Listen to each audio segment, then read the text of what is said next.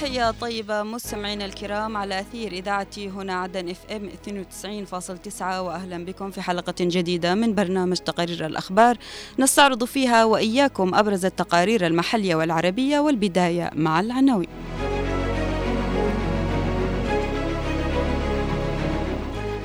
الرئيس الزبيدي ندعم دور السلطات القضائية في إنفاذ القانون. حراك إقليمي ودولي على مسار إنجاح التوقيع على خارطة السلام والتسوية السياسية. الإنجازات الأمنية في أبين تثبت نوعية عمليات القوات الجنوبية المكافحة للإرهاب. لافروف إسرائيل تسوي أحياء كاملة بالأرض في غزة.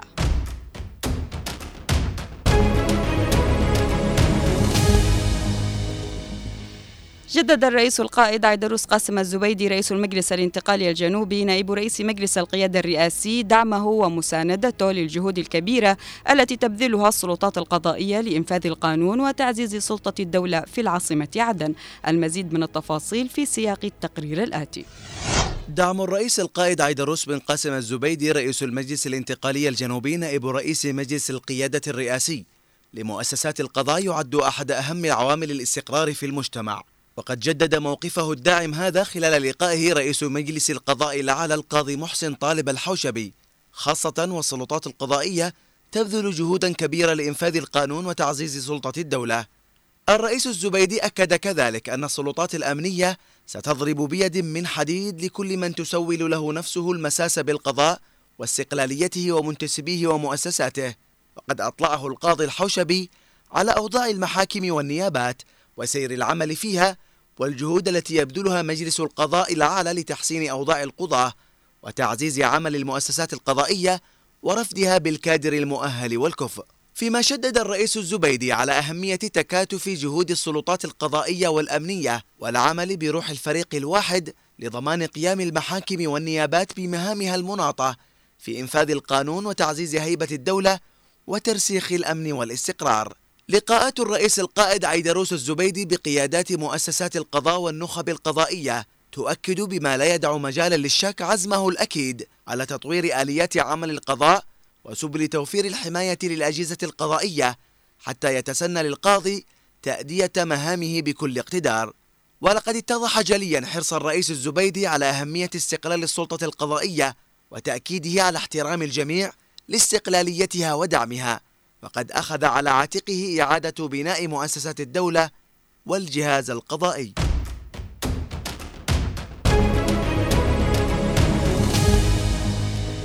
على الرغم من التصعيد الحوثي كثف المجتمع الدولي من تحركاته في إطار إنجاح جهود السلام الأممية الرامية لإنجاح التوقيع على خارطة السلام للتوصل لعملية سلام شامل في البلاد.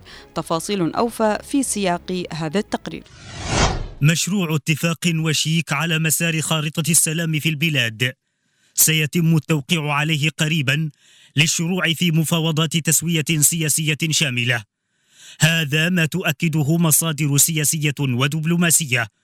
أنه سينتج عن الحراك الدولي الذي تقوده الأمم المتحدة وواشنطن والمملكة العربية السعودية. في ظل توقعات باستمرار التصعيد الحوثي وعدم التزام الميليشيا بأي اتفاقات كما تعمل كل مرة. المبعوثان الأممي والأمريكي ووساطات دولية أخرى كثفت جهودها خلال الفترة الماضية وعقدت لقاءات مع مختلف أطراف الصراع ودول الإقليم بهدف التوصل إلى تفاهمات على خارطة طريق لإنهاء الحرب في البلاد. في ظل التصعيد الحوثي على الجبهات الحدودية مع الجنوب واستهداف الملاحة الدولية خلال الفترة الماضية. المجلس الانتقالي الجنوبي يجدد في كل مرة موقفه الثابت في دعم عملية السلام شريطة ألا تتجاوز قضية شعب الجنوب وحقه في استعادة دولته. ويؤكد أيضا تمسكه بحق الدفاع عن الجنوب وأمنه واستقراره وأنه لن يتنازل عن تلك الثوابت مهما كانت التحديات.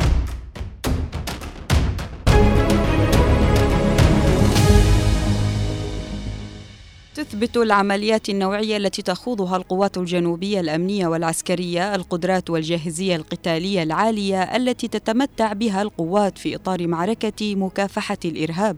نتابع بقية التفاصيل في التقرير التالي.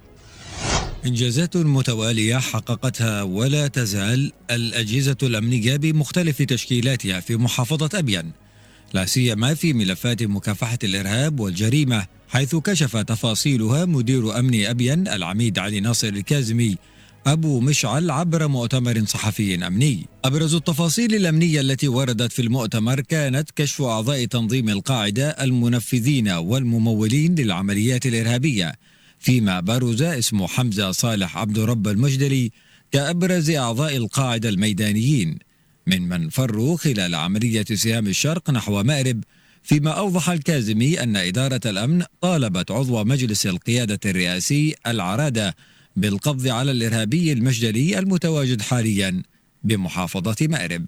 العميد الكازمي أكد بث اعترافات ومعلومات خطيرة خلال الأيام القادمة لخلية إرهابية للقاعدة ضبطتها قوات الأمن حيث أدلت الخلية بعمليات التنظيم القادمة في أبين من بينها اغتيالات لمسؤولين سياسيين وقادة عسكريين وأمنيين جنوبيين مشيرا إلى تلقي تلك العناصر تدريباتها في محافظتي البيضاء ومأرب وانطلاقها بعملياتها وهجماتها نحو أبين.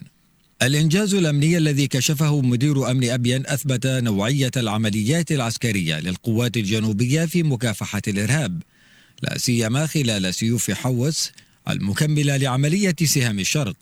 كما أثبتت الجاهزية القتالية العالية للجهازين الأمني والعسكري في مواجهة وإسقاط المخططات الإرهابية.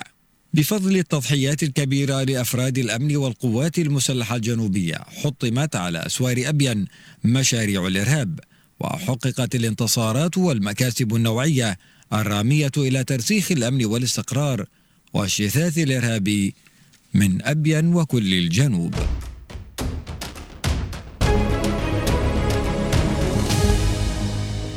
أعلن وزير الخارجية الروسي سيرجي لافروف في الجلسة العامة لمجلس الفيدرالية الروسي أن بلاده لن توافق على تسوية في الشرق الأوسط لا تشمل إنشاء دولة فلسطينية. نستمع لبقية التفاصيل في التقرير التالي. خلال جلسة استماع بمجلس الاتحاد الروسي الغرفة العليا للبرلمان اليوم أشار وزير الخارجية الروسي سيرغي لافاروف إلى أن الوضع في قطاع غزة فظيع وإسرائيل تسوي أحياء سكنية كاملة بالأرض وقتلت بالفعل أكثر من ثمانية عشر ألف مدني وهذا الرقم يتزايد بشكل يومي وثلثاء من النساء والأطفال. وقال لافاروف إن إسرائيل تعتقد أن لها كل الحق في القضاء على حماس بأي وسيلة وفق وكالة تاس.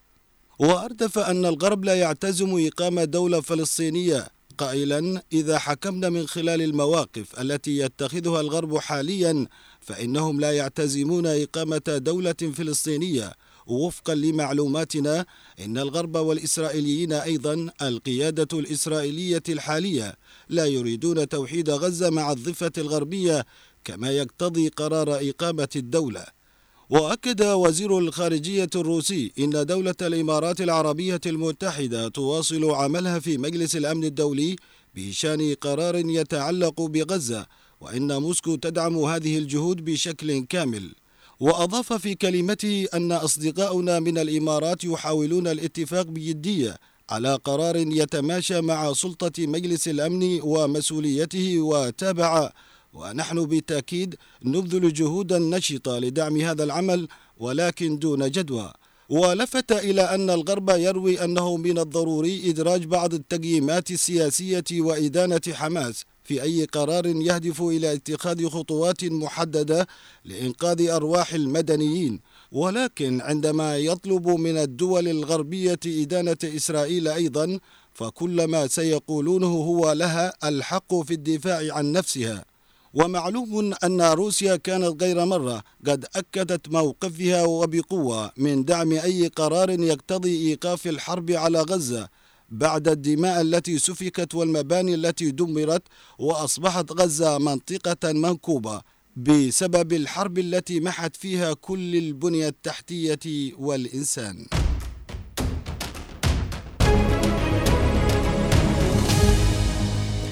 مستمعينا الكرام إلى هنا نصل إلى ختام هذه الحلقة من برنامج تقارير الأخبار. كنت معكم من الإعداد والتقديم أنا عفراء البيشي ومن الإخراج خالد الشعيبي. أطيب التحية إلى اللقاء.